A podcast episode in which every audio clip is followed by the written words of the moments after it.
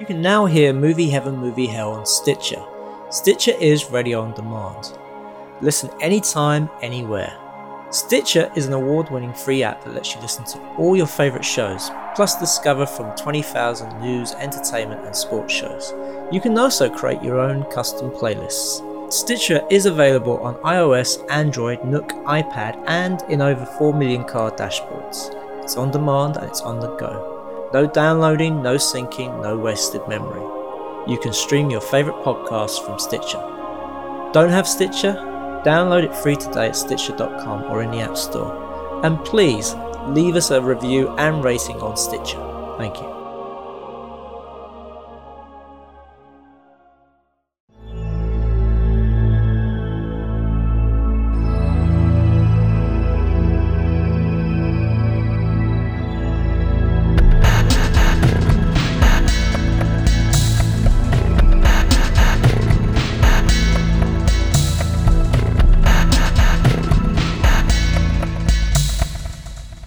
Welcome to Movie Heaven, Movie Hell with me, Simon Aiken, and. And I'm Keith Isles, and we are both independent filmmakers who enjoy discussing movies and related entertainment.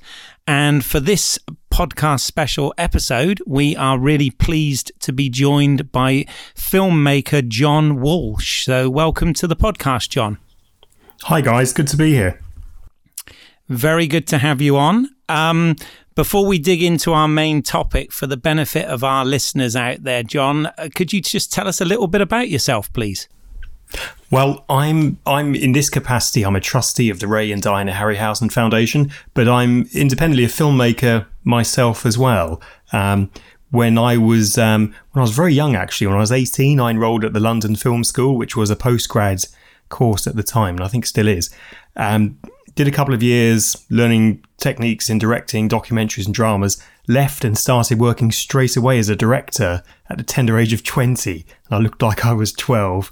Um, and have, have, basically run my own indie company now for a few years, making documentaries and dramas, and uh, a couple of films uh, for the cinema as well, a documentary feature and a and a drama feature as well. So um, wow. It got yeah, and all that got me in touch with Ray Harryhausen when I made a student film with him back in the day, and uh, stayed in touch with Ray and became part of the incredible um, Foundation archive.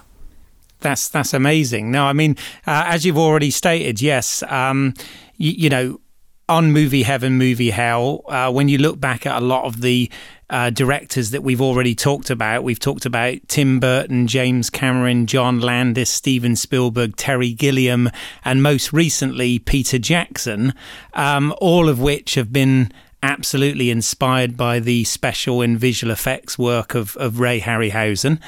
Um, you and I, we, we met at a recent uh, screening of the Golden Voyage of Sinbad, um, which uh, was actually written by Brian Clemens, uh, and we were invited by um, you know Sam and George Clemens, who we've had on the podcast before. So uh, it just seemed as as we were going to be talking about Peter Jackson in our last uh, podcast, it just seemed like a really good time to get you on board, um, so that we can chat, you know, all things Ray Harryhausen, really.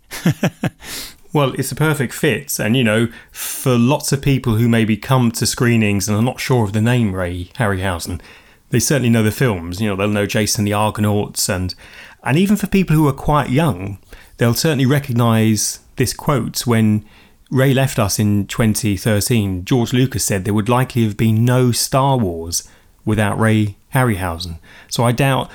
You know, amongst all your listeners, they will all have heard of Star Wars and have their, their very specific favourites and so on. Um, so he really is somebody who is pivotal in terms of special effects, yes, but also that particular genre of monster movie that um, only existed with Ray Harryhausen. So if you think now, if if you guys, if the three of us, if you, me, and you know Simon, Keith, and John decided to make a, a superhero movie, and someone gave us a hundred million pounds from the lottery, there's a myriad of special effects places we could go to in all sorts of places around the world, all using similar software, so everything will have a similar look and feel.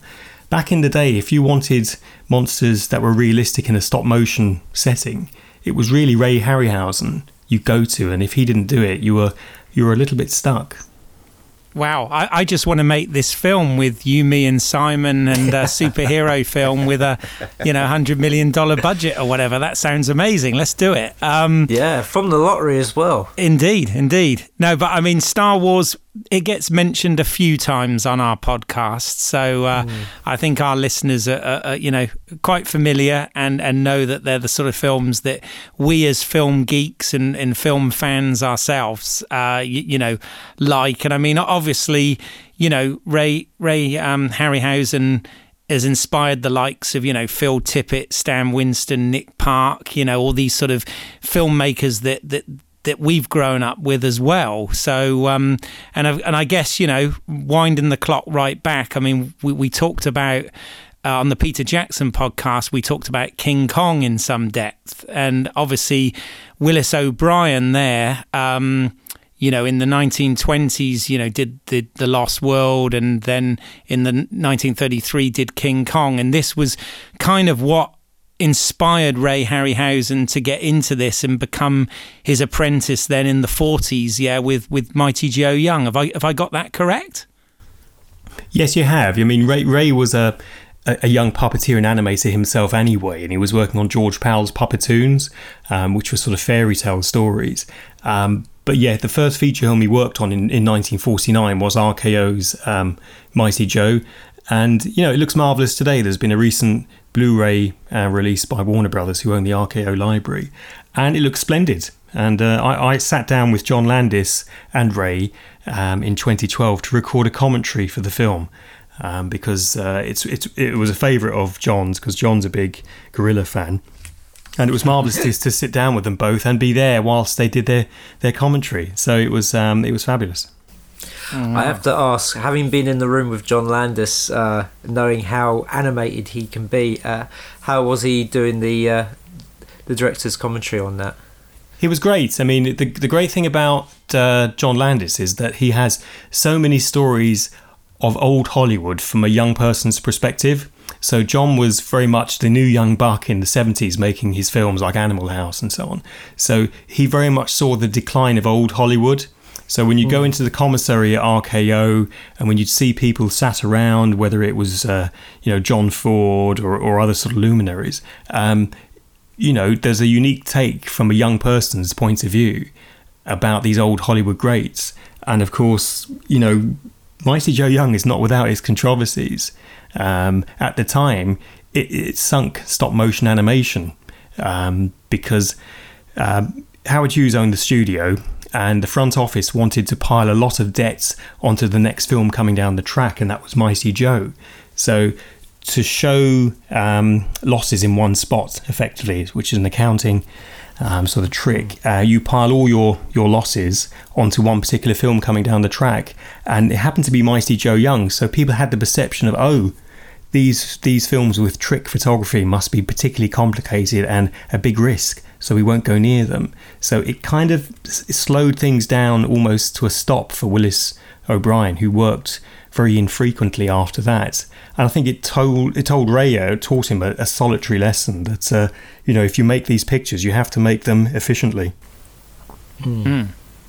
Absolutely. Um, no, I mean, you know, it's it's interesting that uh, you know this sort of harkens back to, you know, pretty early in the in the era of cinema. Um, indeed, you know, and uh, um, I guess when you look at the work he's done, it, it, sort of sort of falls into, you know, there are creature films, there there are sci-fi films, you know, with flying saucers and stuff, and then there's like the Greek mythology films, and of course the Sinbad films. So he's he's got these. He kind of went in sort of different waves with this and tried different things. It's it's it very much looks like he was constantly sort of experimenting with new stuff and trying to redefine what he was doing.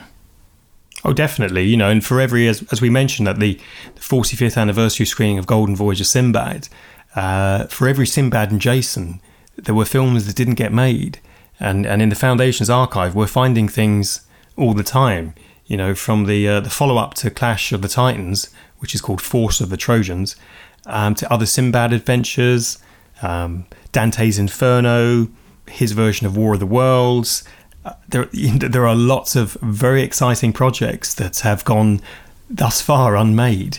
So when you look at Ray's filmography and you see the reoccurrence of Greek mythology or Sinbad and so on, it often hasn't been a design. They will wait to see if a film does well. If it doesn't, they'll switch back to um, a, a, a particular place in history that has more commercial resonance with an audience. So, for example, the f- well, do you do you know Simon and Keith which of Ray's films financially didn't didn't hit the spot? Um, hazard a guess. Was it Clash of the Titans? How dare you, sir? I don't know. I'm just guessing. okay, I'll, I'll, pick you up on that in a minute. And, and, and what do you think, uh, uh, Keith? Did you, do you, is there one that you think maybe didn't didn't hit the spot? Um, well, I mean, financially. I, I, I kind of would have gone with the same as Simon, I think, and said Clash of the Titans. And the only reason I say that is because um, obviously, you know, we only lost Ray what two or three years ago or whatever it was. But um, mm. you, you know, to my knowledge, 1981 when Clash of the Titans came out, uh, kind of he he didn't make or correct me if I'm wrong, but I don't think he made any films after that. Right, that was kind of the end of, of, of what had been a amazing career spanning back to the you know the 50s. But did he make any films beyond that? I, am not no, sure. No, he didn't. No, okay. he didn't. But the, but the interesting the interesting point, and it's it's a fair point you make because it's his last film. You you might assume that therefore something went wrong. Um, it had the biggest budget of any of his previous films. It had more monsters than or creatures than the last four films combined, um, and it was the biggest box office success that they'd ah. ever ever had. And the residuals right. that still okay. come through for that film are phenomenal for both Ray's estate and Charles Schneer's. So actually, ironically, it was it was a um, it was one of those moments where things were just set alight by what they'd done. Uh, but the story of what happened next is. Um, you know, is, is, is problematic. It really is. And, and it's such a shame because at that level of budget, there was much more scrutiny on the film. So the reviews at the time were quite unkind. Um, very unkind, in fact. So if you'd got Starburst or Starlog magazine and had a thumb through, or even Radio Times, it would have been, you know, unkind. Let's let's put the let's put the uh, you know the the, uh, the cat amongst the pigeons. It was very unkind. Now, of course, you look back, and the same reviews have been retrospectively uh, gold plated, and people think of them as wonderful films. But no, mm-hmm. Clash was the one that was the absolute cash cow for everyone concerned. It was fabulously successful, and it was in terms of its placing. Um, 11th in the American box office for the year, but made more money in Europe than Raiders of the Lost Ark. Oh, Good wow. lord! Okay, same because same year, absolutely. I mean, yeah. I mean, uh, I remember I didn't see Clash of the Titans until it, uh, I guess, until it came on television. Um, but I remember when I was a kid being absolutely terrified by the Medusa creature. I mean, you, you know, really was. I found that very scary. uh, uh, but what an amazing piece of work when you think that, um, you, you, know, each one of those uh, snakes on the uh, on the head you know, moved and uh, just the painstaking work that uh, that must have gone into that is you know sort of blows my mind really when I try and think about it. But um, you, you know, growing up, definitely uh, you know Jason and the Argonauts, you know the Sinbad movies, as we've already mentioned. You know, all of those sort of things were uh, were, were, were definitely my kind of films. You know, uh, fancy sci-fi, anything like that. I, I enjoyed, and um, you, you, know, a lot of the, as I said, a lot of the filmmakers that Simon and I have talked about that have been filmmakers that have been inspirational to us. Um, you know, nearly all of them cite uh, Ray Harryhausen as being inspirational to them. So, you, you, know, that the the man definitely left his mark. Mm. oh no, he certainly did. I mean, in terms of films that weren't particularly successful. Uh, the Valley of Gwangi, because uh, the distribution by Warner's Seven Arts at the time, they hadn't handled a, a dinosaur cowboy film before. I don't think many people had. Um, so it didn't really get the advertising it should have done. And surprisingly, First Men on the Moon, um, First Men in the Moon, it, it, it, it it underperformed compared to the other Columbia output that Ray and Charles had made. So it's surprising that those two kind of set the path for what wouldn't follow next. So there, Right. there wasn't to be any more dinosaurs after Valley of Gwangi. Um, there wasn't to be any more science fiction after First Men in the Moon. So the if you like, the doors are shut and locked to you if a film is a failure because you, you will not get a second chance to make the same mistake again. Um, but interestingly, One Million Years BC is the most successful Hammer film of the entire Hammer catalogue, and yet it's not a vampire movie or a werewolf film, so on. So it's um, there are there are interesting sort of trivia pub quiz moments in uh, a lot of Ray's uh, back catalogue, but not one by design. You know, I think that's the point I was trying to make that the films happened due to the deals they could strike and what the studios demanded. Golden Voyage of Sinbad was a phenomenal success in 73, so Columbia said Sinbad again. And that was meant to be their final Sinbad film. They had no intention of going again with another Sinbad. So ne- the next film, Eye of the Tiger, was kind of, even though it was 77 when it came out, it was sort of rushed and put together with the people that were available rather than the best people, perhaps, who they would have preferred to work with, putting it diplomatically. So it tends to be that one of the least favourites if you ask people their, their three favourite Sinbad. Eye of the Tiger sadly comes in third. Right. Yeah, saying that though, I still quite enjoyed Eye Eye of the Tiger. I remember seeing that uh, on Saturday mornings as a kid. Yeah, no, it's definitely yeah. It is one of those Saturday mornings, Bank Holiday Monday, you know, uh, Christmas bank holiday films, isn't it? Yeah. Well, I remember I remember the advertising around it because um, you know, at the time obviously, you know, Star Wars Weekly and whatever was was coming out and I remember there was always uh, ads on the back for you know Sinbad and the Eye of the Tiger. So uh, yeah, it's, it's you know very early memories there, but uh, yeah, remember all of that stuff for sure. So uh, I have to admit, um, one million years BC, uh, you know, which I, again I remember that as a kid, but I find um, as an adult, uh, I'm always rather distracted by something else when I watch that film nowadays.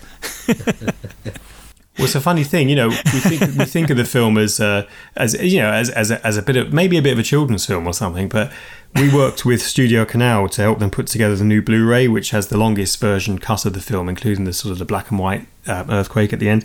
Um, it's incredibly violent. I mean, there are some really sort of 15 rated violence in there where people are having their heads knocked against rocks, and it's really brutal. Some brutal murders. Um, but uh, Ray told the story that working with Raquel Welch, uh, she would constantly take a small pair of nail clippers to her bikini to make it smaller and smaller because she wanted to appear more and more seductive. Oh my god! But she didn't realise that films were shot out of continuity. I mean, you, you guys know this, uh, Keith, because you, you make films as well. So, of course, uh, at different points in the film, her bikini is different different lengths. Um, the fur because it's been trimmed, um, which is quite a bizarre set of behaviours from from Raquel Welch. But um, yes, like I said, very distracting. Very distracting. yes. but um, interesting though that that's so, so that's Hammer's most successful film. yep, financially their most Wow. biggest box office success. Good lord, who would have known? There you go. Fair enough. Well, I mean, let to to get into this a bit more. Um, can you tell us, you know, what was? I mean, obviously, we know that you contacted Ray Harryhausen, etc. But winding the clock right the way back, I mean, what was your personal journey in terms of discovering Ray's films and you know your favourites and growing up with them and what prompted you to, you know, then want to contact him and, and stuff like that. Can you talk us through that a little bit? Yeah, sure. Well, I was always happy to go to see anything at the cinema. I was a real kind of cinema buff, even as a kid. And my mum would always scour the papers. So for half term, there would always be a Disney re release, which is fine. You know, I mean, I'm not a massive fan of cats and dogs having a sing song around the piano. But if that's the only thing on offer, you're not going to say no. But when things came along like Sinbad that were the appropriate um, A certificates, you know, or U certificate as they as they used to be back then, um, then you know, I was enthralled by the monsters, and I was um, I was fascinated by how they actually created such large creatures and how the special effects were achieved. And I had a, a basic knowledge of, of animation. I knew how the Disney films worked with cell animation, but there was very little information around at the time, you know, with magazines. And even Ray himself would rarely give full interviews to magazines about special effects. So for me, a touchstone moment was, I think, Golden Voyage of Sinbad, and then Eye of the Tiger and Clash of the Titans.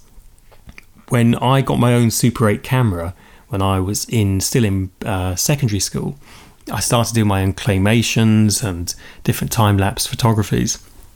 And, but I was I was fascinated by the whole world of of stop motion animation being used outside of a cartoon context and outside of children's animation to be used as, as effectively photoreal um, adversaries with adult actors in adult sort of situations. And interesting in Ray's films, there are very, very few children. Um, and I like that. You know, I like something that looked as if it could be something I could aspire to. Maybe I could be Sinbad or Jason and so on. So when I got my Super 8 camera, I set about making my own short films. Um, and then uh, in 1985, I was a BBC Young Filmmaker of the Year on the Saturday Picture Show, um, who'd taken over the competition because screen tests had been cancelled, um, but they still had some people to, to send certificates to. When I was doing my A levels, I applied to the London Film School, or the London International Film School, as it was called back in those days. And I was surprised when I had an interview, and they, they said, Yes, we'll, we'll take you after your A levels. So I was 18, and everyone else at the school I went to was either 25 or 26 and older, and I didn't know anyone that old. Their parents and relatives, but I had no one in my social group. None of my peers were that old. So it was quite an interesting experience going to a film school where it was 16 and 35 millimeter film. During the third term of the first year, you're required to make a sync sound uh, 15 minute documentary on, on film. And, and sync sound just simply meant that the camera you had didn't make any sound, so you could record synchronized sound on a separate tape machine, a Nagra machine. I always thought it would be fascinating to do something with Ray Harryhausen. I'd read that he lived in London. I opened a BT phone book, found him under R. Harryhausen at number 2 Ilchester Place, Holland Park, and asked my parents if I could use the phone. It was back in the day when, you know, different times of the day had different rates for minutes and so on. I think it was cheaper after six and than it was before six, and I think between nine and one it was a different price. So I rang him. He answered the phone himself, and it kind of slightly threw me. And uh, it's like, uh, hello, this is Ray Harryhausen. And I was like, oh, now what do I say? So I kind of, you know, spluttered out that um, I'm a film school student and I was interested in doing a documentary and can I come and meet with you and so on. So I went to meet with him at his house. He showed me some of the creatures that he had in his office. And it just sort of went from there. So I shot this um, 15 minute film looking at the creatures, following him as he did some sort of research at the Natural History Museum and the London Zoo, and uh, got some marvelous sort of photography of the creatures. And then to top it all, and this is what sort of um, a brass neck I had as an 18 year old, I contacted Tom Baker's agent and asked if he'd do a free narration for my film. And uh, surprisingly, he said yes. So Good I was a little bit shocked, a little bit shocked by that.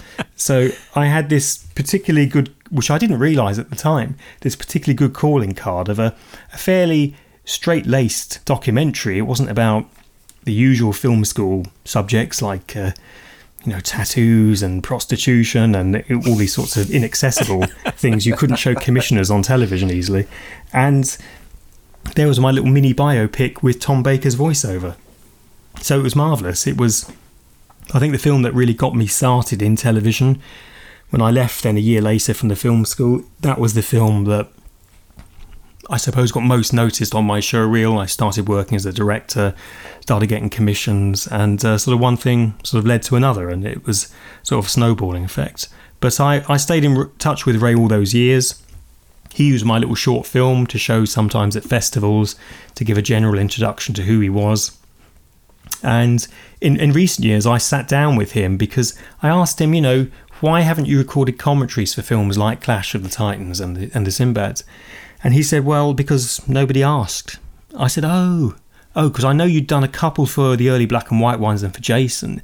I thought maybe you didn't like it. He said, no, no, nobody asked. Um, I said, well, do you fancy doing them? And he said, well, mm, he, he was he was well in himself, but the thought of dragging to a even a Soho um, dubbing theatre or, or recording studio to sit down with headphones on and technicians running around, he didn't find very conducive. And I knew from most of my factual work for TV that you get better results from people when they're at home. So if you can put somebody in a home setting, then they'll you know, commentaries, the best of them are a form of regression therapy. So if your subject can remember things they hadn't recalled before, and that's what started to happen. We started on Clash of the Titans and worked our way backwards through all of Ray's films. I brought a full documentary crew with me. We filmed them as well as recorded them in sort of very high quality. And uh, we now have 25 hours worth of of these um, high quality digital film and audio recordings that are part of the Foundation's oral history. And we release segments of these in our podcast, which um, I hope you don't mind me plugging on your podcast. No, no, no. we are going to do that anyway. So, yeah. And uh, so, if you tune into the Ray Harryhausen podcast on iTunes and SoundCloud, you can hear clips that have previously unreleased of Ray chatting about his film, his work, his collaborators. And Ray asked me to become a trustee of his foundation, which he'd set up in the mid 1980s. Now, he'd set this up for two purposes. One was for the preservation of the creature collection, but also because the paraphernalia around the films and all of the associated materials, photographs, sketches, designs, production stills, and uh, production arts form a collective knowledge that if it was dispersed, that knowledge potentially would be gone forever. So the collection itself is over 50,000 items making it the largest of its kind anywhere outside of the Walt Disney Company. Wow. So it's all the more surprising that there are only three trustees, of which I'm one, and we have one member of staff, uh, Connor Heaney, who's who co-hosts the uh, the podcast series with me, and he's uh, very hardworking and uh, helps us set up all the. Uh, well, in fact, helps us. He sets up all the exhibitions with uh, the ones we had with Tate Britain, the Barbican last year, and the Oklahoma Science Museum. So we we try and make sure that things get seen where relevant and in the best conditions and where possible. And now Ray's work is more relevant than ever. So as you as you touched on with Clash of the Titans, the reason there wasn't another film after that was because the reviews were were very unkind and said that the new guys from the Star Wars films, ironically, had uh, had taken over Ray's technique and had had advanced on it using motion control and go motion blurring and so on and so on. Um, and yet now we are returning to stop motion in a way that's the traditional form that Ray did it, whether it's films like Isle of Dogs, which is opening soon, all of the Nick Park films, the stuff that um, Tim Burton has made with uh, you know Frankenweenie, Nightmare Before Christmas, so on and so on. Stop motion is now a big box office again, so it's it's an exciting time. And for Ray, it was particularly satisfying to see that his work had been reassessed, and he'd been given the um, the recognition, I think, for his place in film history because he'd never won an Academy Award during his working years, nor had he been nominated for one when perhaps he he perhaps should have. But 25 years ago, he was given an honorary Oscar by Tom Hanks. And during the Academy ceremony, you can see we had very special permission from the Academy to put this on our Facebook page. You can actually see the um, the clip where Tom Hanks introduces Ray Bradbury, who then gives Ray Harryhausen the award. And Tom Hanks says that, you know, he got into acting after watching Jason and the Argonauts. Wow. Okay. Okay, so it's inspired actors as well as filmmakers. That's that's amazing. there you go. I wonder what inspired him. Was it the skeletons? um, no, I think it, it, what it was was it was seeing the adventure um, for, for Tom Hanks, it was the idea that as an actor, you could go anywhere and meet beautiful women and fight the monsters. So I think it was literally he projected onto Jason. Oh, okay. Yeah. Okay. I like it. I like that story. That's that's that's incredible. And uh, you, you, know what what you've just said, the sort of journey that you've just outlined, um, I think is fascinating. Um, I'm actually I'm actually on one hand quite envious because that sounds amazing, but uh, on the other, I'm really kind of grateful. Um, that, that that that you've done this, and that the reason I say that is, you know, people who always listen to the podcast know that um, I'm a big proponent of commentaries. I listen to loads of commentaries and stuff, and uh, you know, just just not just as a filmmaker, but just as a fan and somebody that's interested in in film. Um, and uh, I've noticed that there's some really nice Blu-ray editions of uh, many of Ray's films uh, starting to be released at the moment. So um, you, know, you know, I'm really, really pleased to hear that. And then in terms of the preservation side, um, you, you, know, I, I, think that's that's really important also um, because you know it, it is a different art form, and you know we are sort of very much in the world of, of, of computer generated imagery and stuff as, as a sort of progression of film, which is which is you know fine, but uh, but you know the, the we shouldn't forget the photochemical you, you, know side of it you know the history of that and and obviously the uh, the um, you know stop motion and armatures and you know creatures and things of that nature as well. So I think it's uh, I think it's quite important from a from a sort of um, cinema history point of view to to pres- preserve that as well as obviously pushing the boundaries and pushing the technology and and and moving forward with it. You know I think it's uh, important from both sides. So um, you know jolly good work to you and everybody else involved in in the in the foundation for that. Oh, thank you. What about you, Simon? What was your what was your um, uh, you, you, Ray Harryhausen? When when you grew up, were there any particular films uh, of his you know catalogue that you you focused on? Well, uh, when I was a kid, I remember seeing the adverts for uh, Clash of the Titans uh, on the TV, and uh, remember seeing the posters outside the cinema and stuff. And uh, I, I, like you, Keith, I didn't get a chance to see it at the cinema. I, I don't know why my parents didn't take me to see it because it's the kind of film that you know, I, I you know I really enjoy, and I I actually hold up Clash of the Titans really highly. Uh, so much so that I was kind of uh, annoyed with the remake, especially when they uh, they threw the Clockwork uh, Owl away as if you know they were just saying, well, you know, the old Clash of the Titans that was shit. We're better.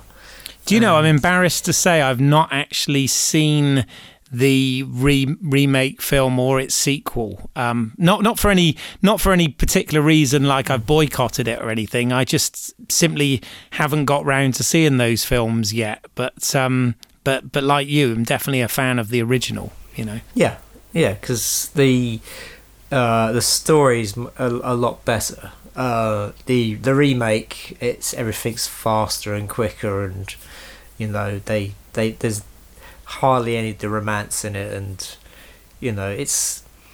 I mean, I I really enjoyed the the the original, and uh, you know I have a lot of time for it. Uh, I grew up watching Jason the Argonaut, so you know the Sinbad films on TV. Um, I think that's sort of bad. You know, I, I think some of the some of the uh, dinosaur films, but I think it was mostly sort of Sinbad and Jason the Argonauts. Mm. Do you know I've not I've not seen um, I must admit I've not seen the western and uh, I think that that's a really intriguing idea actually about bringing uh, prehistoric creatures into into a western setting. Uh, I did see there is a really nice Blu-ray of that out at the moment, so I might have to go and treat myself to that one. You know. yeah, do no Valley of Gwangi is, is spectacular because there's a there's a really awesome lassoing of a T Rex by cowboys on horseback that has to be seen to be believed. And cinema audiences at the time were in for a, a, real treat. Um, when Spielberg's Jurassic Park came out uh, about uh, 25 years ago now this year, um, yeah. where the T Rex I think it's Sam Neill and the, and the two youngsters are hiding behind um, a large log or something. The T Rex comes along and, and bites the Gallimimus and chews it up. Um, that's a direct homage to the Valley of Gwangi, where the same thing happens with the T Rex there as it chases the little um, sort of Gallimimus creature into into the valley. Um, oh, so, wow. you know, if you're familiar with the uh, the marvelous Jurassic Park, then you, you Just can slightly. see. In, yeah, right. Well, you'll, you'll, the homage should come and gently stroke you on the face as uh, as, you're, Ah. as you're watching the film. So um, Yeah. it, it, it, it'll be quite nice for you to see that with, with fresh eyes. No, I, I would Well, yeah. definitely like to see that. I saw. I think there's a there was a little bit of it. Of I've I've watched the um, the Ray Harryhausen documentary, the uh, special effects Titan documentary, and they Right, had a little sort of clip from it in that. But but uh, it did make me think. Oh crap! I've never actually seen that film in its entirety. So uh, so yes, I'm def- definitely adding that to the uh, to the viewing list, which uh, only ever gets longer. Yeah, you know Spielberg. He never homages anybody. No, not at all.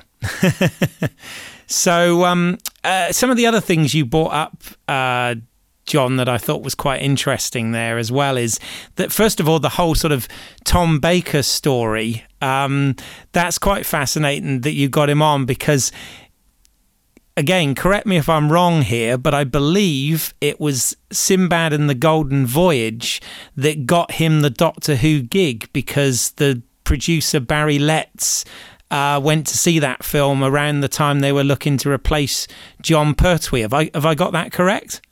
That's right. Where did you find that information out, Keith? That's terrific. Um, Uh, probably yeah. from you, actually. we, we mentioned it at the screening. If um, oh, it- there you go. You mentioned it at the screening. Yeah, Yeah. I knew I knew So- it from somewhere. Um, so, so what happened was um, uh, Tom Baker was working as a, a builder as labourer um, between acting jobs. So, and which was uh, quite common at the time. He travelled down from, from Liverpool and was working in London.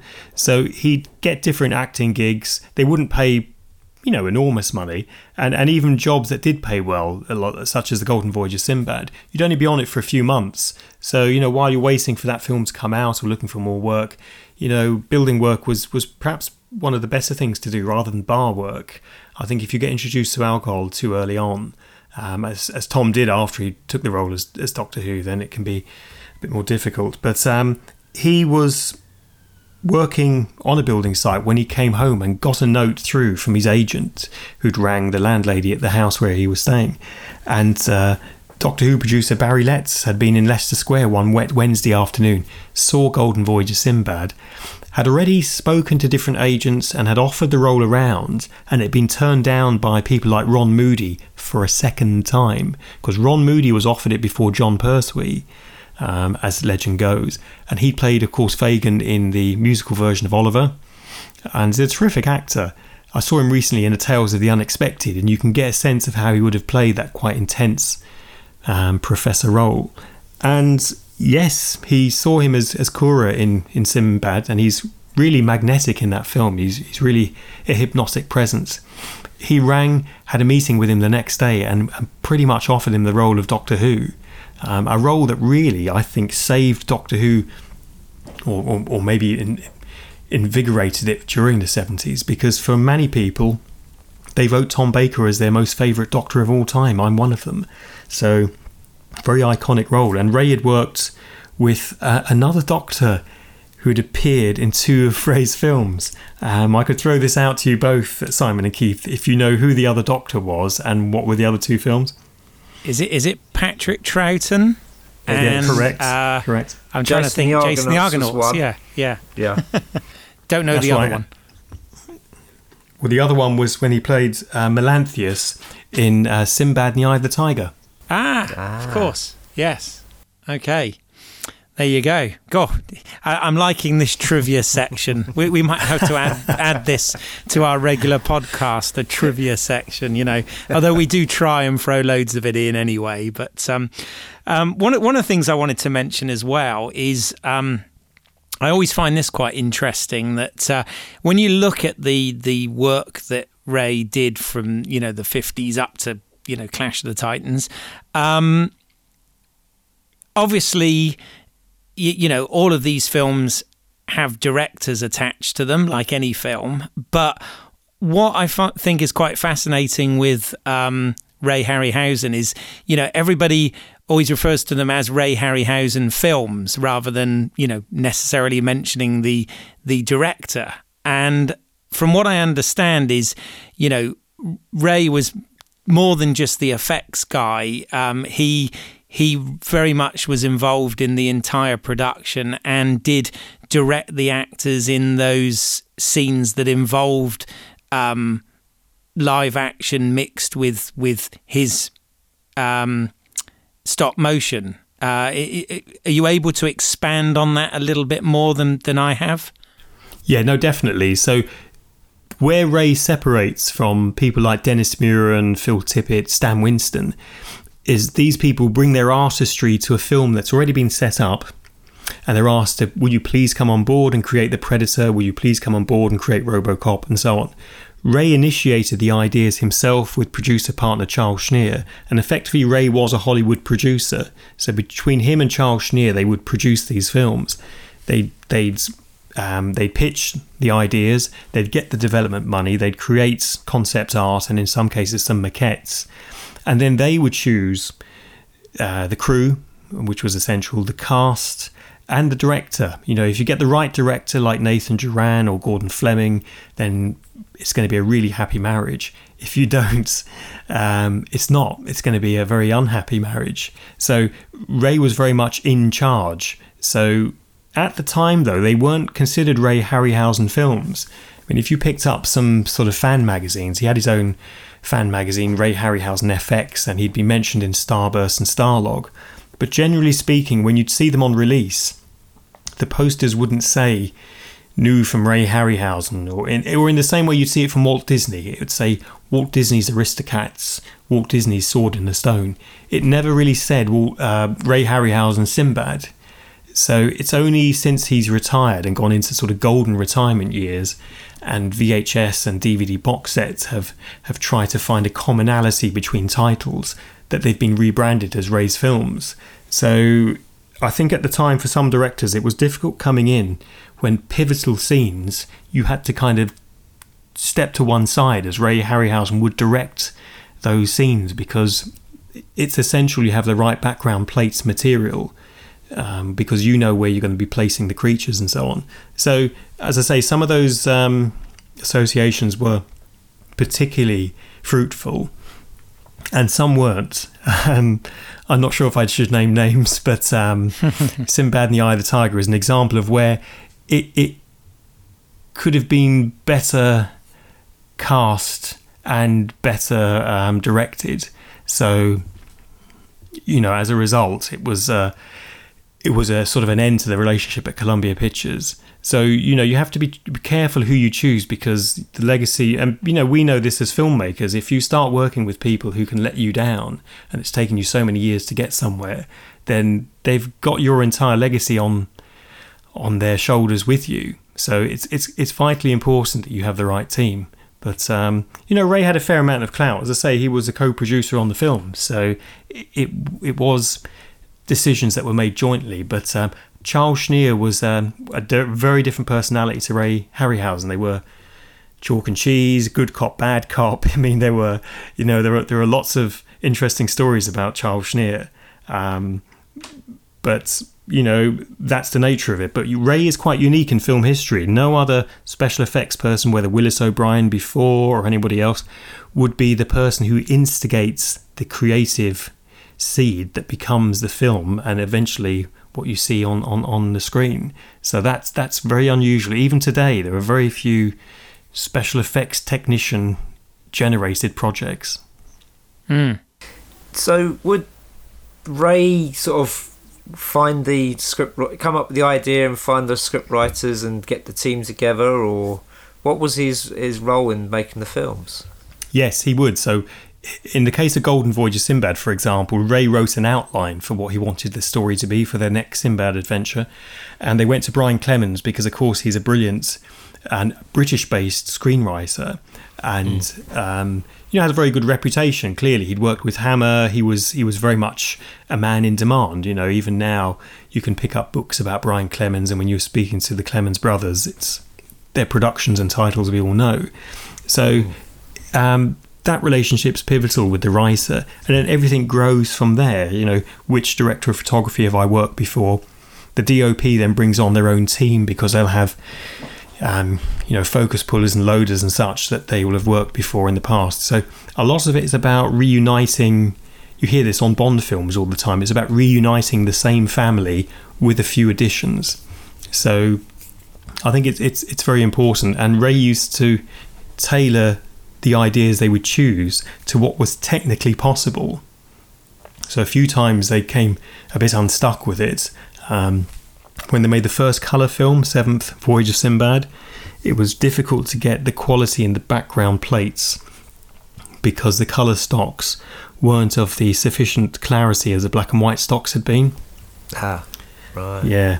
And then when you get to First Men in the Moon, the first anamorphic film, so shot 235 to 1 or CinemaScope Panavision, as some people think of it, um, very difficult to create rear projections in those situations because of the uh, the necessity to distort the film at the point of shooting upwards and Yeah. then redistort it horizontally for projection. It created hotspot effect in the rear projections behind the creatures um, where the models would be placed. So a lot of that had to be rethought as travelling mattes, which which kind of really destroyed the budget. But Charles Schneer, Ray's producing partner, was insistent they went for this very very widescreen um, uh, effect because television was taking a big bite out of cinema audiences. So it was something that they were they were very aware of. As was 3D. You know, they nearly did one of the films in 3D. So Ray very much tried to embrace new technologies and new techniques, but he was the driving force. Yes, I mean, it's it's kind of uh, interesting that you bring up the point about them uh, doing sort of uh, CinemaScope uh, to try and compete with uh, TV. Because the other day I was watching How the West Was Won, which was a, a different technique where they used three cameras side by side to Cinerama, yeah. yeah, That's right. Yeah. and it's it's quite uh, disorientating because um, it's like watching um, like a panoramic uh, video. You know, with our phones, we can do panoramic photographs now, and it's very much like watching a film in like one of those. You can see where it kind of bends off to the sides and stuff. But uh, it's it's always interesting how cinema always finds a way to try and uh, sort of you know get seats on bu- uh, sorry bums on seats. Be very different if they could get seats on bums. Ah, there you go. Yeah, I mean that that how the West that was like a two sixty six to one aspect ratio, wasn't it? Which was really, uh, I mean that's super wide, but obviously something like a Western and the sort of vistas that a Western offers, I, I suppose, is sort of ideal for that kind of um, that kind of format. But uh, but yeah, I mean it, it's interesting how um, you, you know Ray was always kind of limited by by the technology available at the time, but likewise how he tried to sort of push that and pioneer it. Um, yeah, very, very, very impressive. And I always think, I mean, on the Charles Schneer type thing, um, I always believe of, of you know all of the uh, the best filmmakers, the best directors, the best creatives and stuff. You know, your success is only as good really as the sort of producer that you've got on board with you because you know so much of of, of it is business and uh, without those individuals you, you know often artists really struggle with that side of things so um so so yeah i mean he, he does he does definitely deserve some some note as well you know in all of this i guess Yeah, no, absolutely. Without Charles Schneer, there would have been no Ray Harryhausen in a sense. So, absolutely. But it's interesting you were saying that uh, previously, when his films came out, he wasn't really uh, acknowledged. But I remember when I was a kid, I, you always knew what a, a Ray Harryhausen film looked like.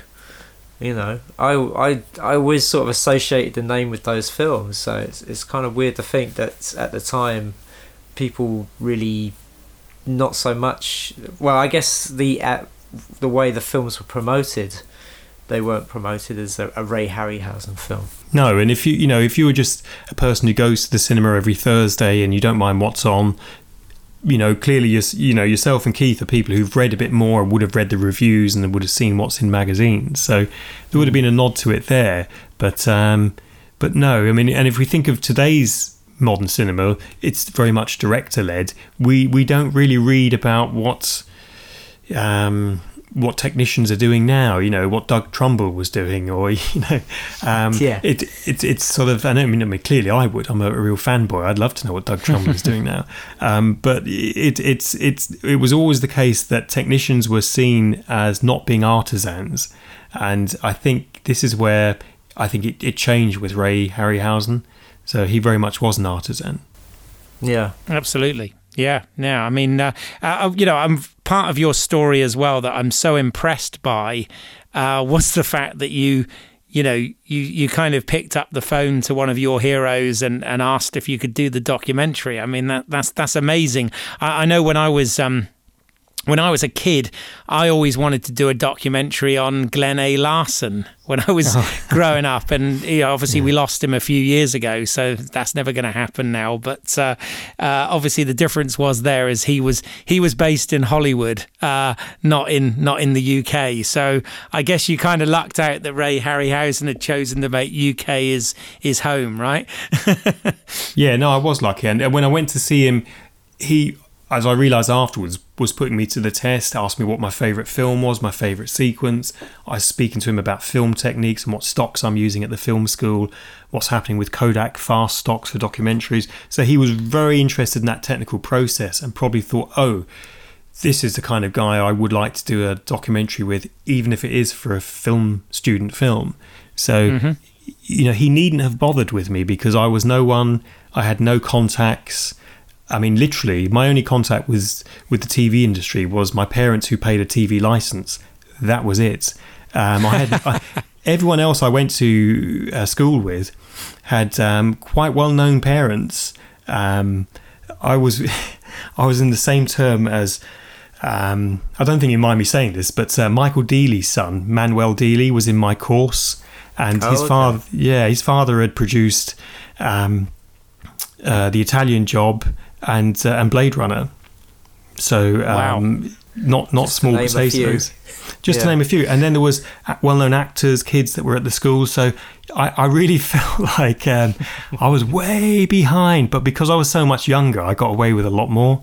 But it, it, it is difficult, you know, to try and make sure that when you meet someone like Ray Harryhausen, that they you're he doesn't think you're trying to exploit him simply to make your film, that you actually have an interest in it. And when I give talks now to, I do talks for the foundation that I charge for that go, and the money goes to the restoration of the creatures. But when I do talks to industry folk, um, when I speak to film students, one of the first things I ask the room, um, and this will be blown now because everyone listens to your your podcast. I, I, I, I ask them, Not what's the- um, I ask I ask the room, you know, what's the single most important thing if, for example, you're making a documentary, a single film documentary for the BBC, um, what's the single most important thing to have for that film? And it kind of travels the room between having the best camera or having the most money or possibly having good access. And it, it often it, the, the the real question doesn't get answered. The answer never comes from the audience, and it's. Um, I, I mean, I can give you both the chance to chip in if you if you think you know what the answer was, or Well, I would have gone with like uh, good access, but uh, I guess good subject matter. The the what the story you're trying to tell, the uh, the person you're making the documentary about. Yeah, I mean that, that's pretty much nearly it. I mean it's uh, it's having something to say. So you know, if you're a filmmaker who's just making content, which is fine, there's nothing wrong with that. But if you have nothing particularly to say, you don't have a unique voice, then there will be no reason to come back and recommission you, or there'll be no reason to ask for your take on what's happening maybe in, in, in some aspect of social Britain today, um, whether it's Grenfell or homelessness and so on. So to to create your own voice, which is quite difficult, you know, it's not an easy thing to do, but to to start with having a clear voice and a clear way of how you want to make your film and having something to say will really set you apart from everyone. Yeah, I mean, I, I think you need what I'd say are the two P's. Yeah, you need to have passion and permission if you want to do do, do that. Basically, Well, I, I've yeah, done it with one, of one of those P's. Sometimes with one of those P's, it's more exciting. So if you've done Yes, it with passion indeed. but no permission, you can make no permission part of your film. Indeed, yes. But you've got to have a point of view. Mm. Well, think about that film. They um, the guy went and shot in Disney Disney World with no permission. I try to remember what it was called, but uh, I remember that was the whole f- selling point of it was that they went into Disney World and sort of shot it without any permission at all. Wow. I have to try and remember what that But- film's called. But you're right. For, for if you went to a commissioner and said, "Guess what? I've got no permission," they they chuck you out of the building. So, um, but you, so Yeah. you're right. You know, permission is kind of key to getting a commission. But um, but yeah, I mean, it, it, for for me uh, with Ray, it was a credibility test. You know, people had asked him to do documentaries before. He didn't like the creatures being filmed up close, uh, and in fact, I wasn't allowed to film Medusa at the time. Um, so he, he told me he, I told him which creatures I was interested in filming closely, and then he told me which ones I was going to be allowed to have. So um, and filmed in his house. I mean, I didn't take them away or anything. So he was he was rightly protective of the legacy of of the of the creature collection. No, absolutely, Uh. and so he should be. So he should be. but uh, no, it's, it's good that you did it. In fact, um, uh, interestingly as well, I'm going to give you a plug here on this as well. Um, I I bought uh, recently a magazine that's come out this month called Infinity. Uh, it's a it's a magazine that reminds me very much of the sort of magazines I used to get when I was a kid. You know, the likes of Starburst and Starlog and you know that sort of thing. And I originally uh, got it because it's got uh, articles on Blake Seven and Battlestar Galactica, which, as people you know who regularly listen know, are, are two you know massive things that I loved as a kid growing up, and you know still love to this day. And uh, oh, and uh, in fact, Simon, there's a uh, Jenette Goldstein aliens uh, interview in here as well because we always have to Ah. mention aliens on every uh, mention aliens every as well, podcast. yeah. But there's actually a um, a whole interview, John, with yourself uh, about Ray Harryhausen, a whole spread in here, which was uh, quite impressive with pictures of you looking, yes, like very young with him, and then a picture of you with him and John Landis. Uh, you know, I guess not long before um, before Ray left us. Is that right? Yes, that's right. Um, I've um, we were in touch with Alan Bryce, who who who creates that magazine. He's the publisher through Hemlock Books for uh, Infinity, and uh, he was interested in me writing a piece about the foundation. And I said, well, look, you know, I read Infinity before, and I like its kind of retro vibe. I could do something that talks about my first um, experience of seeing Clash in the cinema and trying to get it on VHS and so on. And he said, "Oh yeah, do do something. We'll have a look." And uh, yes, it became that six six pages, I think it was in the end. It Um, did, yes. quite a And- spread. And, it made me laugh when you mentioned about, because again, it made me think of my childhood. You mentioned about um, having to raise £1.50 to get the Look-in uh, comic adaptation of Clash of the Titans or whatever, which, uh, which did make me chuckle. I remember those Look-in adaptations, you know? and you had to get them while they were there because within a week or two they'd be gone and and that's it you you couldn't really order back issues or ask the newsagent any questions it's you know you know you have to get it when you see it that's one of those Yeah. things isn't it you know If we if we've Um, got any millennial listeners out there, they're probably scratching their forehead right now, going, "Oh, can you just Google it?" they're thinking how old are these guys they're trying to trying to guesstimate yeah, our age We're ancient. Yeah. hey, Well, we're yeah, not that I- old. Ish. I, I, I remember buying a copy of Look-in uh, when they were it had Star Wars in it. So yeah, I remember. Yeah, There you go. Oh, what a what a great era, though. I'm sorry, but it, it was it was a it was a bloody bloody brilliant time. So uh, yeah, um, and and you know, obviously, Ray Ray's films were. Um, they were a big part of it. Well, because yeah, I mean, because of because of the success of of of um, you know Star Wars, and you, you know suddenly we'd get reruns on on television of uh, you know all of the previous science fiction series, and we'd you know we'd get a lot of Ray's films being uh, being shown because you know there was an interest in that whole you know what people used to consider special effects type you know fantasy films and and and, and all that sort of thing and, and amazing stuff you know?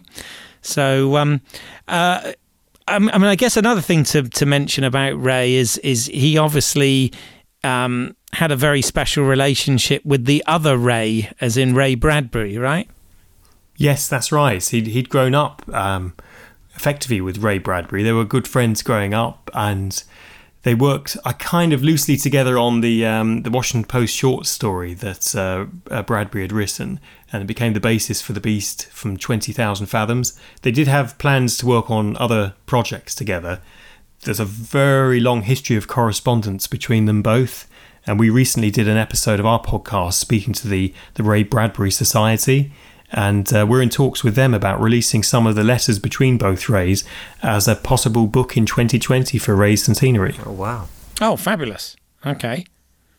All right. Well, I mean, can you tell us? I mean, obviously, we want people to tune into your podcast as well, where you're going to drill into all of this stuff in much more detail than than just up, you know, R one. But um, can you tell us a little bit about then the uh, the, the, the, the, the, the foundation trust and, and the work and the preservation work and all of that sort of stuff? Yeah. Absolutely, yes. So we exhibit at museums the creatures that you will know from films. So at the moment, we've got a very small but beautifully curated exhibition at Valence House, and that's in Dagenham in Essex.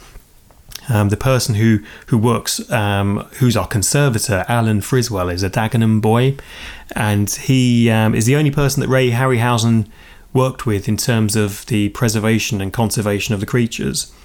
So some of the items are down there at the moment. You've got Medusa, Bubo the Owl, Pegasus, the Hydra, and some skeletons, some Jason and the Argonauts, and a few others as well. So exhibitions like that, and we had one last year at the Tate and the Barbican in the UK, and the Oklahoma Science Museum in the US.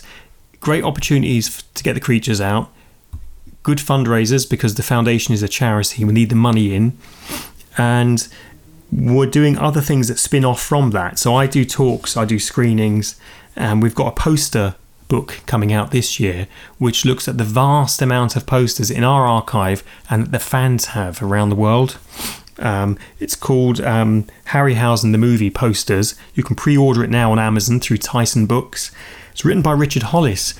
Richard used to write a lot for Starburst magazine. So back in the day when you were buying Starburst with your dinner money, like I was, Richard Holliss was writing a lot of the, the main articles. He was one of the main feature writers there. Um, so it's great for me to be able to team up with Richard um, and for him to write this book because he knew Ray Harryhausen very well. So that's coming out. And uh, and we've also been nominated for some Rondo Awards. So the Rondo Hatton Awards. So the podcast has been nominated, and the Oklahoma Science Museum exhibition was nominated as well. So, uh, and also a magazine article in Scream magazine that, that came out last year. So, Ray's work is is very present, if you like, on the museum circuit. But separate to that, and something which you know the Charles Schneer side of my brain is clicking in now, because Ray, although he kept everything and he was a he was a hoarder, if you like, by modern day standards that was more to do with the fact he was a child of the Great Depression. So he found a value in everything. You never really threw anything away. And that was the same for f- in this country when older people talk about um, rationing. You know, you could always make something from the bones of your chicken. You would never throw those out and so on and so on. Well, Ray never threw anything away, so we have everything not because he thought we would do something with it in museums in the future, but because but because he thought it had some value. You know, everything has some value. Now, the films that Ray didn't make are probably the things that have the most value in the Foundation's archive, and we are actively now pursuing, um, you know, a couple of specific projects um, with a view to trying to get Ray back onto the silver screen. Well, that would be great. That would be amazing. it really would. I mean, it would be truly wonderful. So these projects that he didn't make, um, were there any of the creatures actually made, or was it yes. just sort of they were? Oh, okay. Yes, we have we have concept sketches, we have some um, sculptures, and we have some bronzes as well. Because Ray was a big fan ah. of doing stuff in bronze. He would sometimes bring a big bronze to a pitch meeting to show people this is what the Medusa will look like. You know, so um, he'd he'd he'd bring things along that would impress, and we have as I said before, we have the, the full screenplay for for Clash of the Titans follow up, Force of the Trojans, and we have other Sinbad adventures. We have uh, just a variety of different projects. So now that we've got everything into one place, because before Ray left us, he had several houses and he had different sort of lockups with things that he didn't know he had either. So now we've collated everything together in, into one space, and we've had somebody working on it now for a few years so that we know what we've got and what we haven't. But mostly it's what we've got.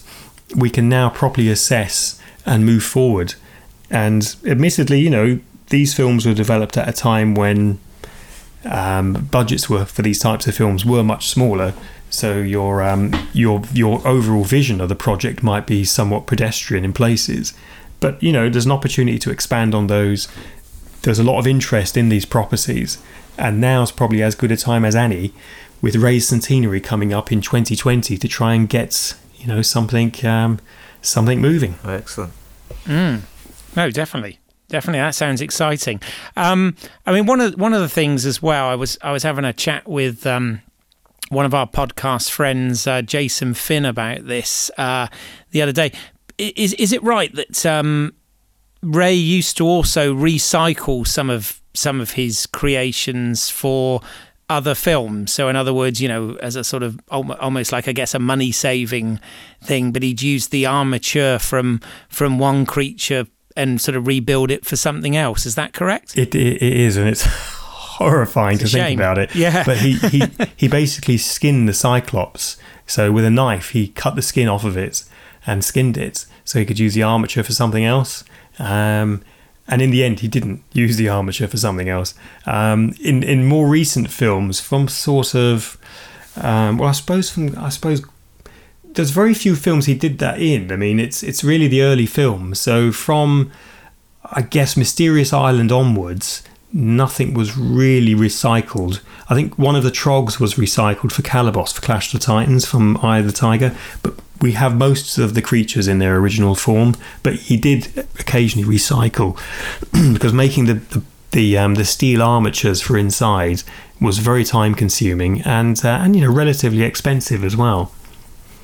Yeah, no, I can imagine. But uh, and the other thing I, I think that's important for us to sort of mention here, because again, it's it's it's quite mind blowing to think about this. But um, you know, when we look at modern cinema and we look at the amount of uh, you know artists, often digital artists nowadays, but you know the amount of artists that are involved in the creation of, of these type of visual effects or special effects action sequences.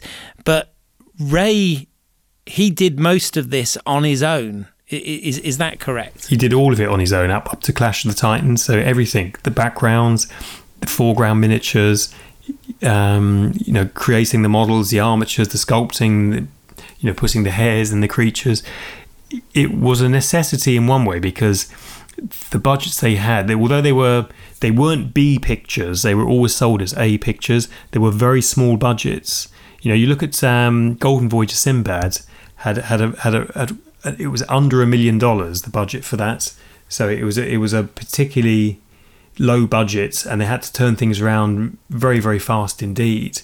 So there wasn't always the opportunity to get more technicians on board, and plus Ray would have found it a distraction but for Clash of the Titans, where there was so much animation, they needed to bring in a, a couple of other animators to do sequences with Bubo and with Pegasus. Ray pretty much worked on his own. But if you think of the uh, the commissioning process or the uh, the green light process in Hollywood, you're head of the studio and you just commissioned a new Sinbad film, it's going to be maybe two two and a half years before it hits cinema.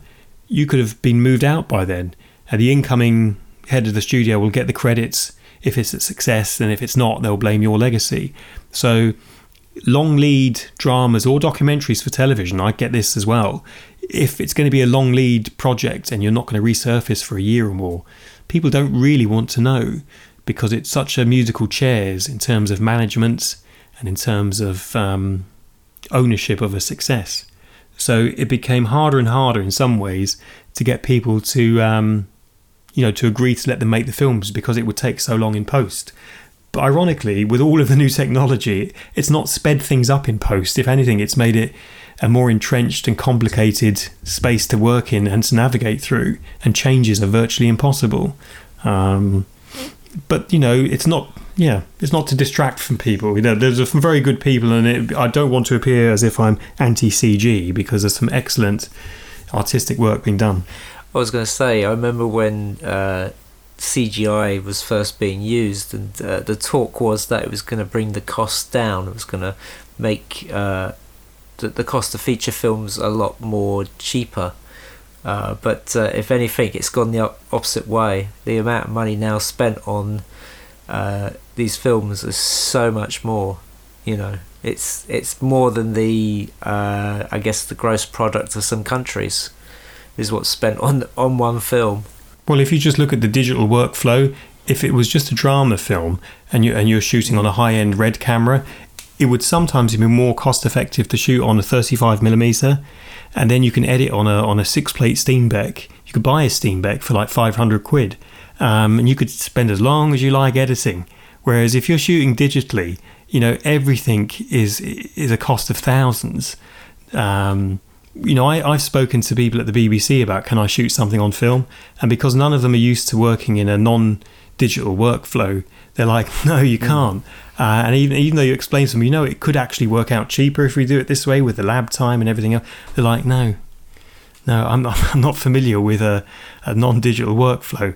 So photochemical effectively has has has died out because of that. And even now, when big yes. movies come back to the cinema, it will be a DCP of Blade Runner or Silence of the Lambs or whatever's had a 4K scan, which I'm all in favour of. I there's nothing worse than seeing a ropey old print um, that's yes. got frames missing at the changeover. And Ray would agree. You know, he never liked um, well-known organisations on the South Bank showing really bad prints simply because they're on film. I mean, that's that's it's a nonsense. You know, the filmmakers' toes start to curl when they see a print you know, from 30 or 40 years ago that should have been junked being showed to a, yes. a ticket paying audience.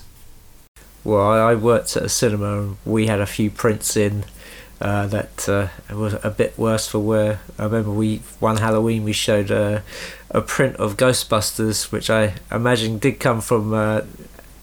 Uh, was it 86? 84, 84.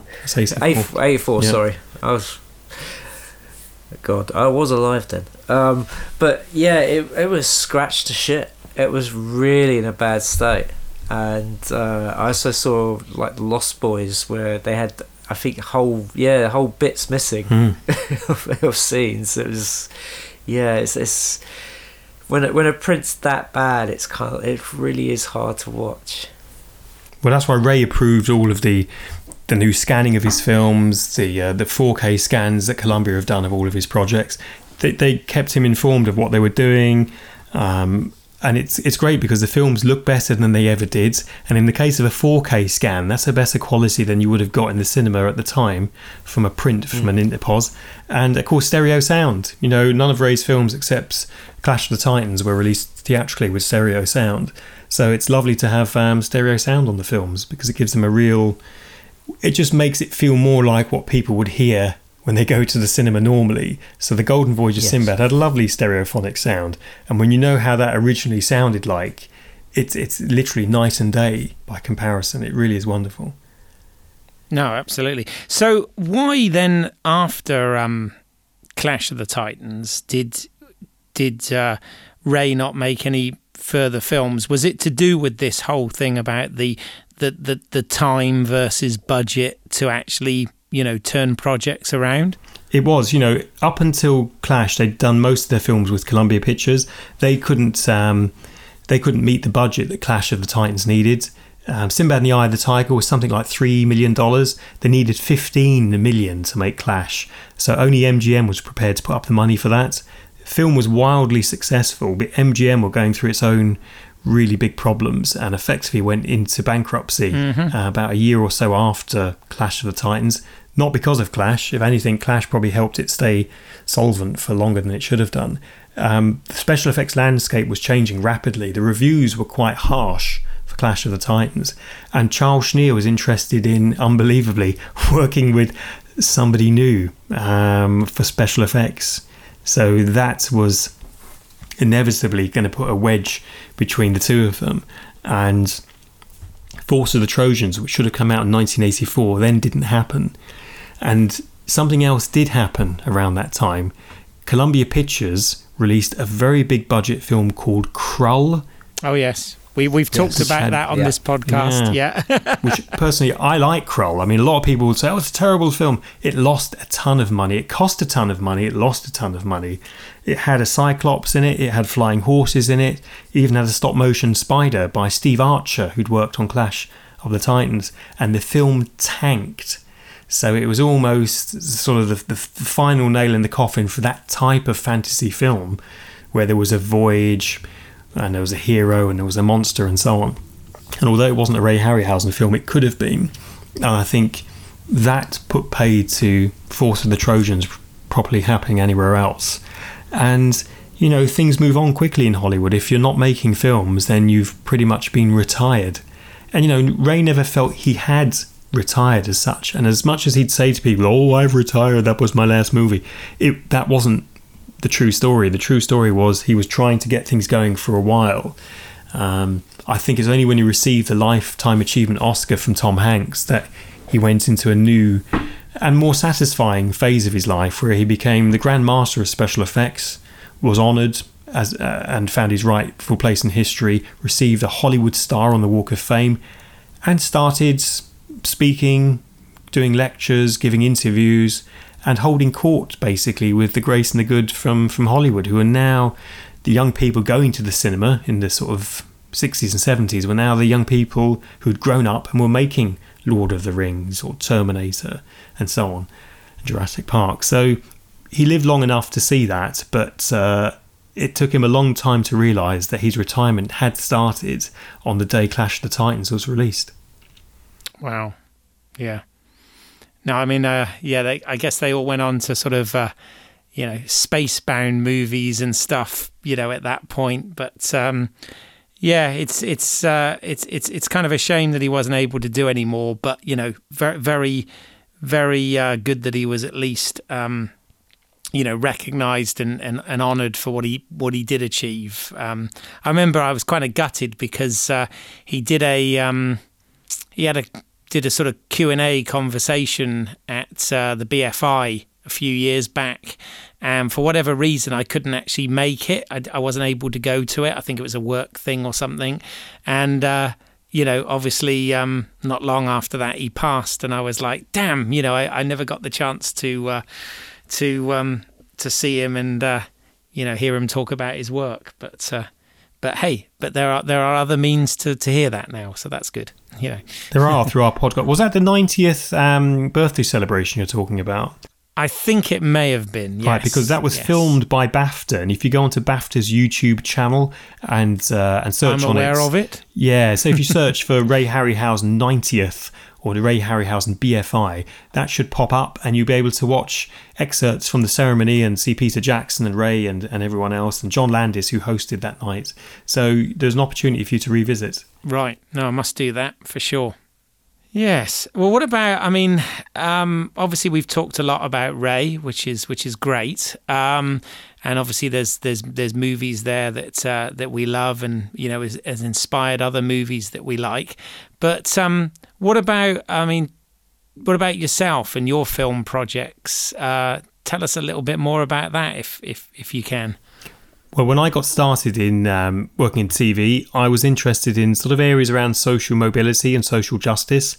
And what I was finding is there were very few documentaries in prime time around issues that affect us all, but maybe we don't necessarily want when we've got some much more passive viewing planned. So I was um, one of the first people to send teenagers on gap year experiences for television. I did um, Channel 4's first anger management series, Don't Make Me Angry, that brought psychologists into people's homes. Um, on BBC Two in 2006, I made Headhunting the Homeless, which was quite an important series for me because it looked at how homeless people could get work um, with big corporate companies like Marks and Spencers, Pret and and Wates Construction. But it was played opposite Channel 4's Wife Swap when that was in, I think, its second series. And so my show played in, in a prime slot on BBC Two. And I think we were three concurrent Wednesdays and we got nominated for Griersons and BAFTAs and what have you. But we beat Wife Swap in one of our three episodes. And I'd been shooting for a year and a half making this series. And Channel 4 were like, this is very interesting. Come and see us. So I was headhunted across by making a show called Headhunting the Homeless, headhunted across by Channel 4 to speak to them about making programs. And it was around about that time I realised that if if I can attract commissioners to invite me to speak with them, I have much more chance of surviving and staying afloat in an industry which is notoriously competitive and has a very high churn rate amongst people. Um, I must say, I've been quite lucky. You know, I've uh, been making TV now for a long time and made programs on subjects that, um, you know, aren't necessarily what people would expect to see in prime time or on BBC One. And in 2010, I took the unusual step of um, standing for Parliament and filming my experiences and my adventure. And uh, I was warned by lots of people, don't do it. And I did it anyway. And it was quite successful for me. So, uh, Tory Boy, the movie, as it was called, came out in, yeah, as it, unbelievable, yeah. It was going to be a. Um, two 10 minute films that uh, Channel 4 News were interested in showing. And it was all about um, tribal politics and how people are prepared to switch brands as they are prepared to switch politics. And I'd always been a Labour voter, and so I was interested in switching to see what it was like. And uh, although it's slightly more complicated than that, and so the um, the two short films that I had intended making, Channel Four News had already indicated they wanted them, and that was going to pay for part of my um, all of my campaign up there in Middlesbrough, lovely sunny Middlesbrough. And of course, I uncovered a bit of a political scandal instead. So I came back with 72 hours, and with the help of Fremantle Media, who look after some of my back catalogue, I was um, able to put it into cinemas twice. Once in 2011, and again when the election happened again in 2015. So, oh, well done. That was um, that was marvelous. You know, it's an idea of taking something simple and putting yourself in the centre of it.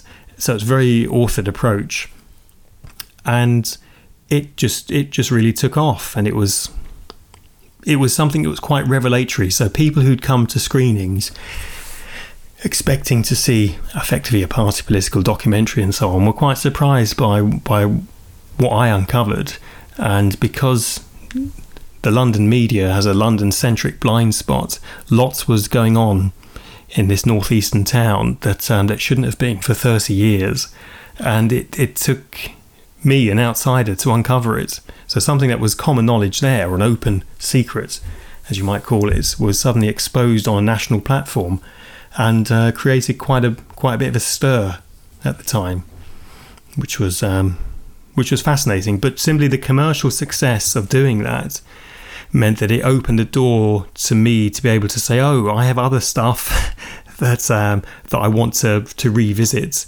So I'd made a film about the death of Henry VIII, starring T.P. McKenna and Jean Marsh, years and years and years ago, and uh, Fremantle were prepared to, to help me find the camera negative and get it scanned in, in HD and create a DCP for it.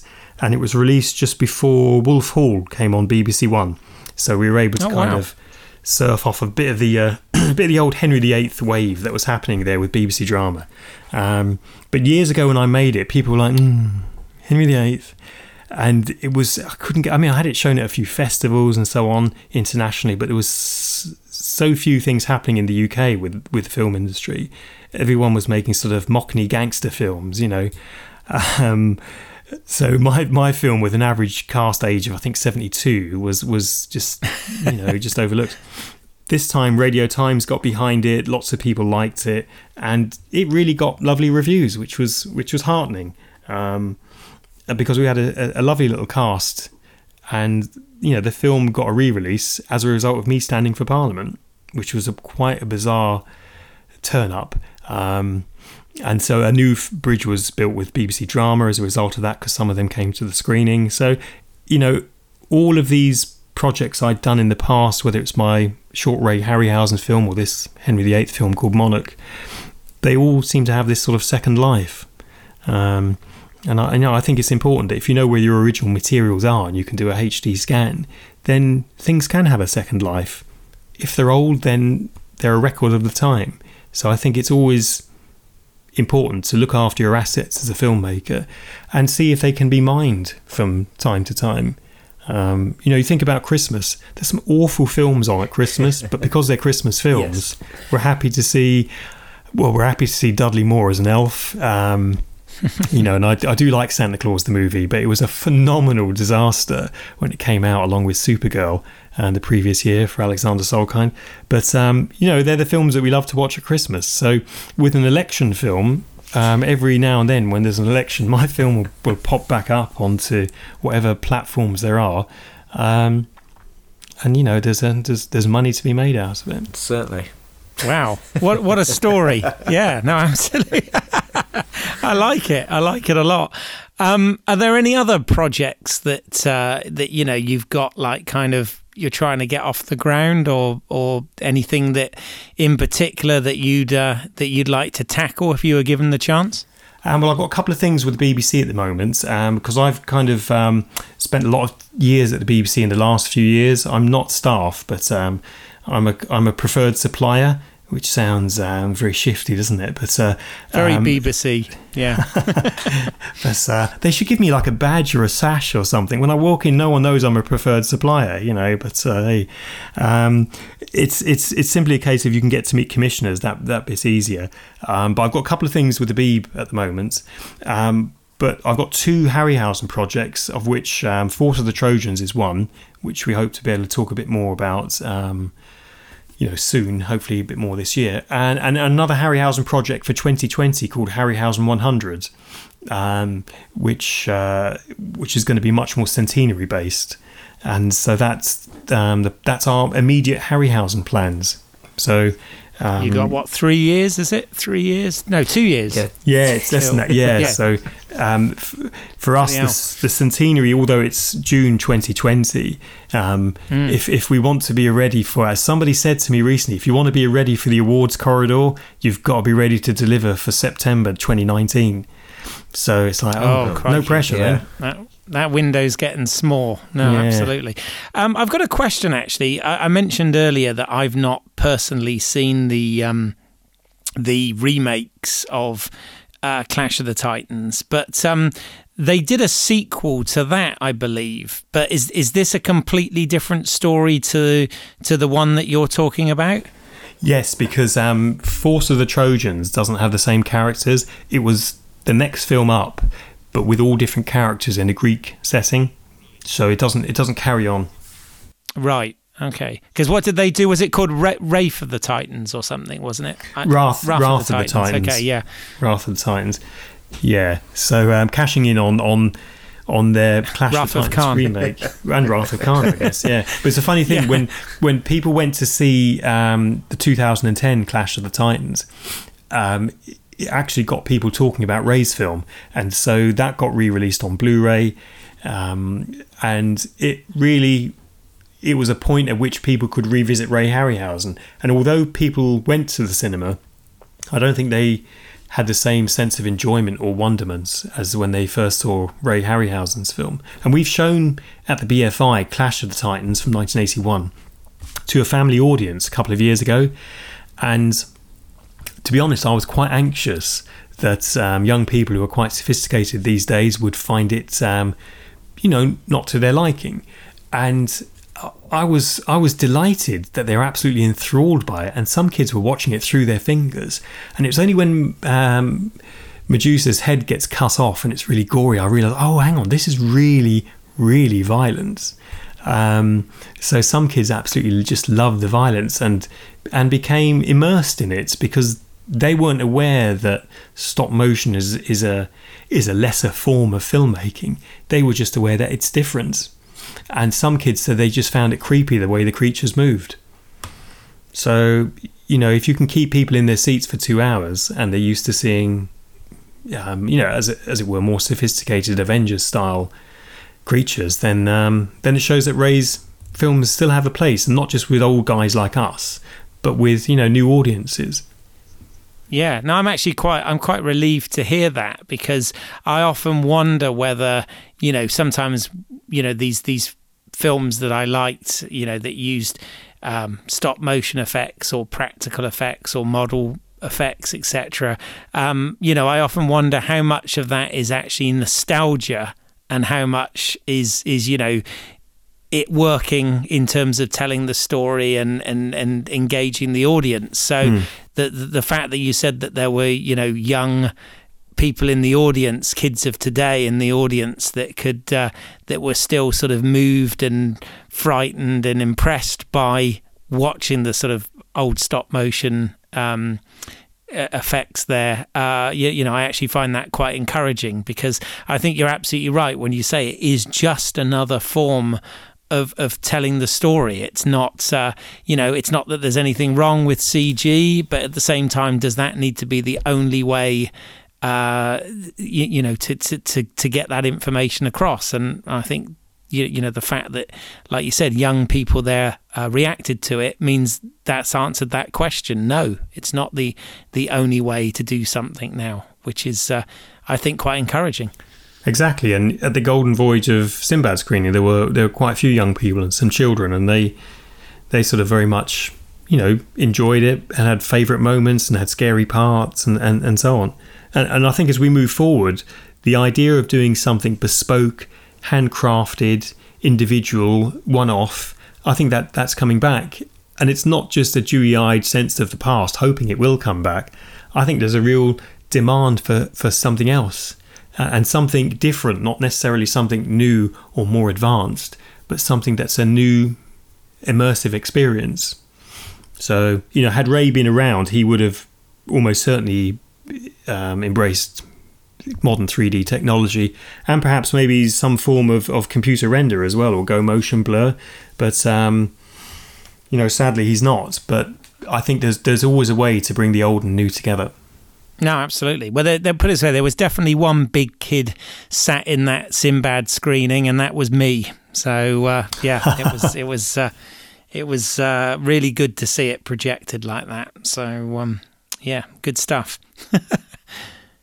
Yeah, I was going to ask you one more question, John. It's putting sure. you on the spot a little bit, so apologies. But um, as you know, our, our podcast is called Movie Heaven, Movie Hell. And uh, I didn't ask you to think about this beforehand, but uh, if you had to give uh, your personal movie heaven and movie hell of uh, Ray's films, what would you pick? Um, well, for movie heaven, for my fave, I suppose it'd have to be Golden Voyage. Um, it's it's it's it's wonderful. I mean, it's it's um, it's mischievous. It's dark. It's um, it's malevolent. It really creeps people out. I had um, I, I people similar age to myself who hadn't seen the film, and they said they were very creeped out by the figurehead when it came alive, and you know, it's. Um, I think that film has a real power and a real sense of um, of foreboding, and I think it really captures a certain moment in cinema history.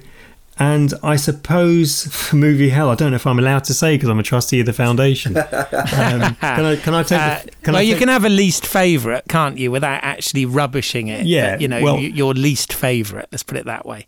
Well, I think ironically, what comes up next, and a lot of people have said this, is that um, Sinbad and the Eye of the Tiger isn't the film it could have been with the budget it had. So it had a budget that was three times what Golden Voyage of Sinbad was, and yet you don't feel it's three times the excitement or three times the creatures. And it's because critics of Golden Voyage, who felt it relied too much on the dark art and the devil and Satan, wanted that not to appear in the next Sinbad family film. So the creatures are very much from the natural world. So you have a mm-hmm. baboon mm-hmm. or a large wasp or a walrus and so on um, and the troglodytes. So I think f- for many people, and perhaps myself, um, that might be movie hell for me. Okay, fair enough. What would you pick, Keith?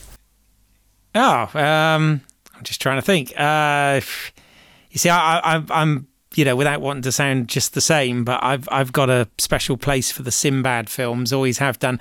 But I think if I was going to pick movie heaven, I would probably pick Jason and the Argonauts because I still think that that is absolutely fantastic, and you know the the the skeleton scene will you know stay with me forever as it does many people as a reference. So i guess that would be movie heaven.